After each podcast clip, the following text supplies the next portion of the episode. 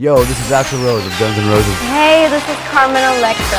Hi, this is Daryl Strawberry. What up, though? This is Big Snoop Dogg Double G. Hi, this is Don Stallard. Hey, yo, Hulk Hogan here. What's up? This is Beyoncé. I got a great show lined up for y'all. Hey, yo, yo, yo, let's get this party started. The Sports Beat. You know what? Let's keep it hot. The Sports Beat is off the chain, man. Ah, yeah. The Sports Beat. Download the podcast now. You're listening to The Sports Beat with Richard Holdridge.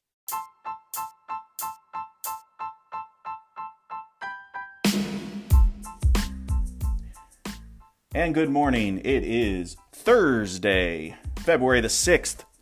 This is the Sports Beat with Richard Holdridge. I'm happy to be here. Exciting stuff, talking about sports. We do have a lot to cover, so let's get down to it. All right, well, the N B A trade deadline is today, and we had some big trades in the N B A. As we also had another trade for the Atlanta Hawks as they're trying to get size in their lineup. The Sacramento Kings traded Dewayne Dedmon back to the Atlanta Hawks. As y'all know, that Dewayne Dedmon played for the Hawks last year. And with, with that, the Atlanta Hawks trade away Alex Lynn and Jabari Parker, who's injured right now. I'm a little disappointed with that. I was hoping that Jabari Parker could be a contributor and be back to the way he was when he played for the Milwaukee Bucks. But now he's going to the Sacramento Kings. And Dewayne Dedmon is back on the Hawks. So with that, the Hawks now have Dewayne Dedmon, they have Nene, and they have Clint Capela, which is going to work out great if they want to make a playoff push. But they're starting to build pieces around Trey Young and John Collins. They, they need to get size. They need to get defense. But they could work around those players and the promising rookies, Cam Reddish and DeAndre Hunter. Hopefully they have a better season next year because it's been a struggle for both of them. They'll have great nights one night, and then they'll be cold from the floor. Other big blockbuster trades include Andre Iguodala being traded from the Memphis Grizzlies to the Miami Heat.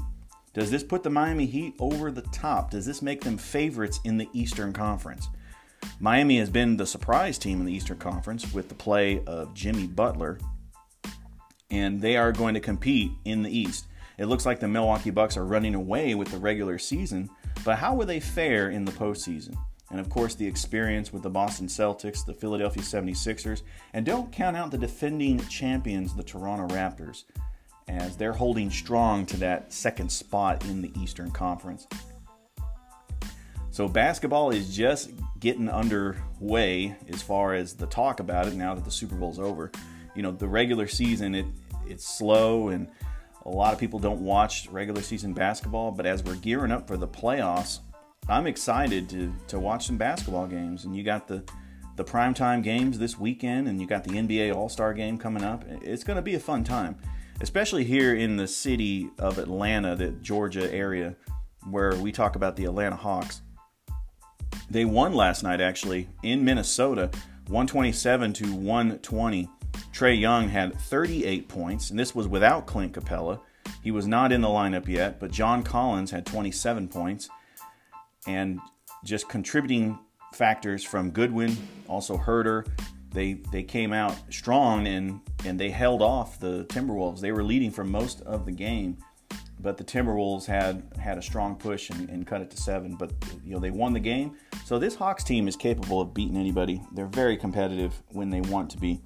But they got to learn to play defense. Defense is the key, because when you take on elite teams, they're they're just going to shoot the lights out of the ball and, and, and leave your floor like the Rockets did a couple months ago with James Harden. So with that, the Atlanta Hawks, should they make a push for the playoffs, or should they try to get a lottery pick? I, I honestly feel they have one more piece away from being a true contender in the Eastern Conference. So looking forward to that. It's going to be exciting.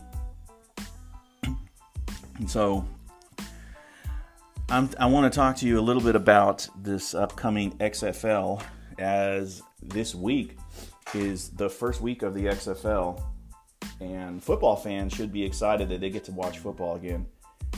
And one interesting thing about the X F L, this is not going to be like the X F L in two thousand one.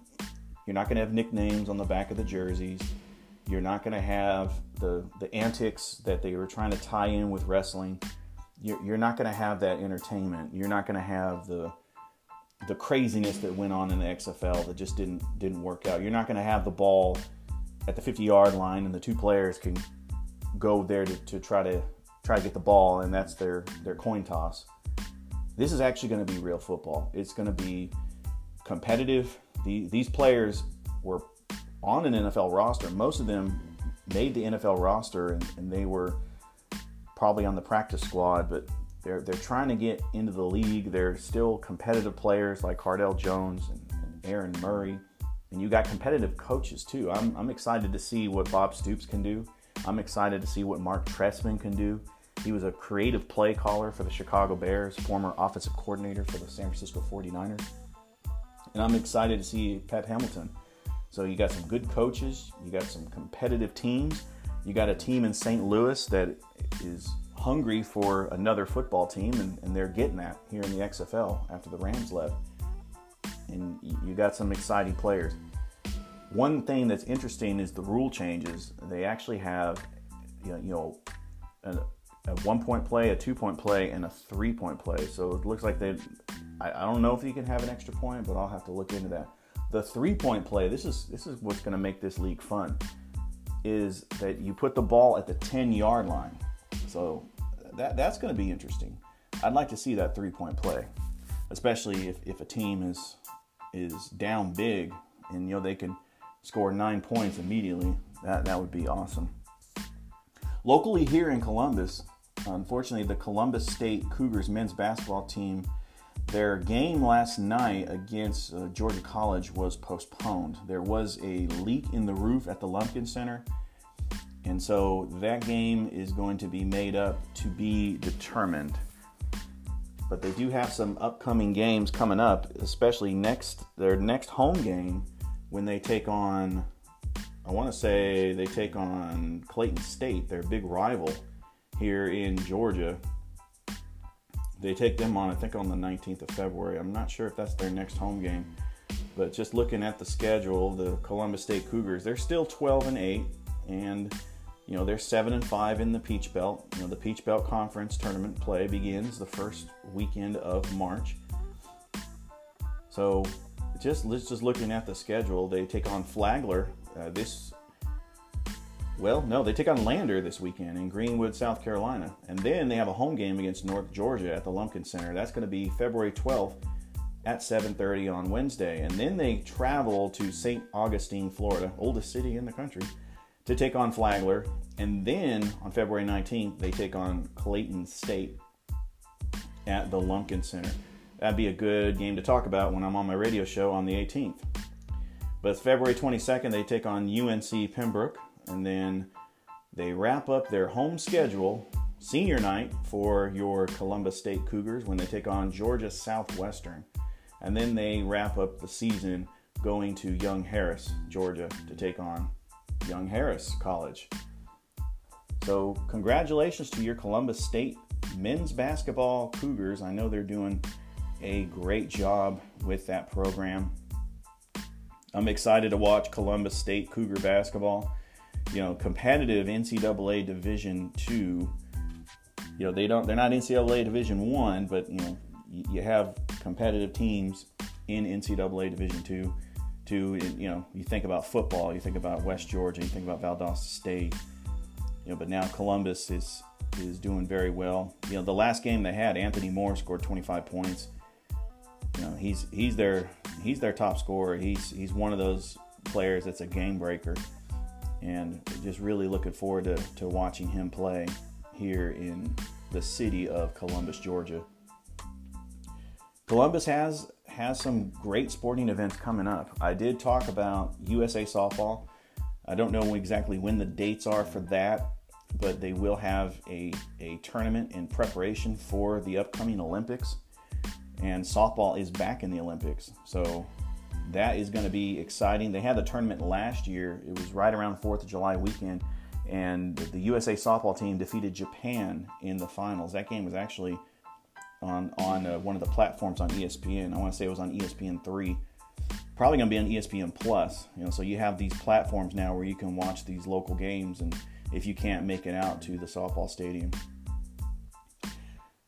T- speaking of softball, like w- here in Columbus, when we have those uh, complexes where we have the softball stadium where the Olympics were held in nineteen ninety-six, you also have Golden Park, which really needs renovations. And I would like to see them renovate Golden Park and possibly get a minor league back, baseball team back to the city of Columbus. Second largest city in Georgia does not have a minor league baseball team. Had the Columbus Catfish, and they left in two thousand eight. And Golden Park has stayed vacant. And when you're in downtown Columbus and you see Golden Park and nobody's there, it's kind of a sad sight, but I hope hopefully we'll get a minor league baseball team back in here. The other minor league teams that we want to talk about is the Columbus River Dragons. They're back in action. It, you know, here, you know, when they take on the Mentor Icebreakers this Saturday at the Columbus Civic Center, and they also take them, actually, yeah, they take them, it looks like a two-game series. They'll take them on Friday at the Columbus Civic Center, and then Saturday. So they play the Mentor Icebreakers twice. It's looking like that's what they're doing now, is just they're taking on teams twice.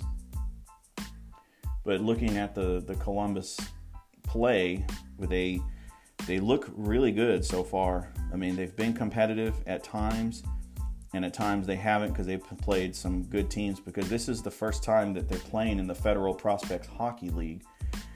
And you have ten teams in this league.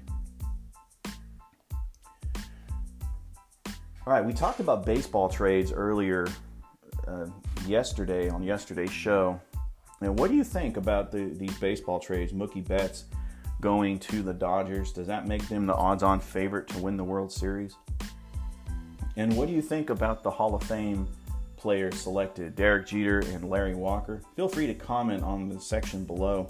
I'd like to get your feedback so I can have some content for next show that I do.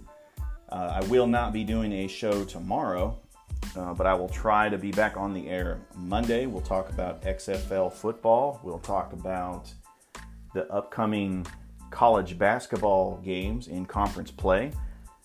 And we'll we'll definitely talk about uh, the upcoming baseball season, because pitchers and catchers do report very, very soon. And I'll give you the exact date on that.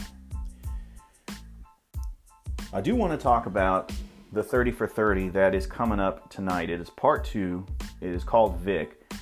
Last week, they aired part one for, you know, the, for people who are not aware of the documentaries, E S P N thirty for thirty, they are great. They do a great job just, you know, telling a, telling a story. And they've had documentaries on Michael Vick before, but this one, it has been good so far, and I can't wait to see the second part of it tonight. Michael Vick, as many of you know here in Georgia, was a polarizing figure in the city of Atlanta. You know, he took the league by storm. He was on the Madden cover in two thousand four. He defeated, you know, him and the Falcons defeated Green Bay for the first time in Lambeau in the playoffs, and that happened in two thousand two. And then he led the Falcons in two thousand four to the N F C Championship game where they lost to the Philadelphia Eagles.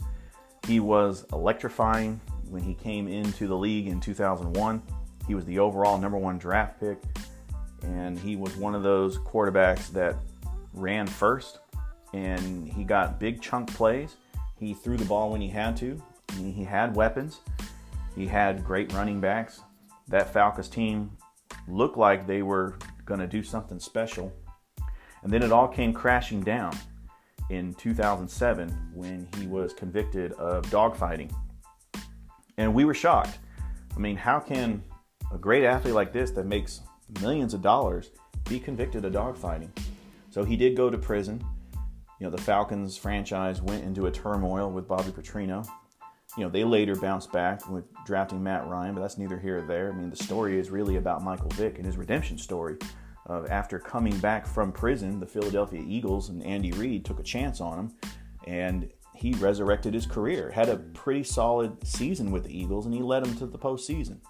and he later played for the Jets and the Steelers, and now he's doing very well. He he's now a analyst on Fox, and he's he's reaching out to the community. He's remorseful. You're gonna have your protesters that still will never forgive Michael Vick. I, I understand. You have your dog lovers that will never forgive what he's what he did. What he did was was heinous. It was horrendous. But he was remorseful. He was sorry for what he did, and he was able to get a second chance at life. And you know, it's a good redemption story, and I'm really looking forward to seeing part two of the thirty for thirty on Michael Vick. Well, that is all the time I have for today's show. I want to thank all my listeners for waking up early this morning to listen to my podcast. I mean, you could listen anytime. Just go to my Anchor website page, and you can click on any podcast that you may have missed. I have had six podcasts so far. They are getting shared to platforms such as Spotify and Google Cast, and soon Apple Podcast. I'm trying to work with some production people to try to get more production quality on the podcast, and it is going well so far. Also want to remind you, February the eighteenth, mark it on your calendars, listen online at w w w dot nine five seven e s p n radio dot com or download the nine five seven E S P N Radio app. I will be a guest host from four to six, your afternoon drive time here in Columbus, Georgia, on ninety-five point seven E S P N Radio, February the eighteenth. I am looking forward to being on that show, and I will bring my sports knowledge and everything that we could talk about on sports. We will go ahead and get it done. Hope everybody has a great soggy morning here in Georgia. Make sure that you are able to get to your work safely, and you have a blessed day. Bye, everybody.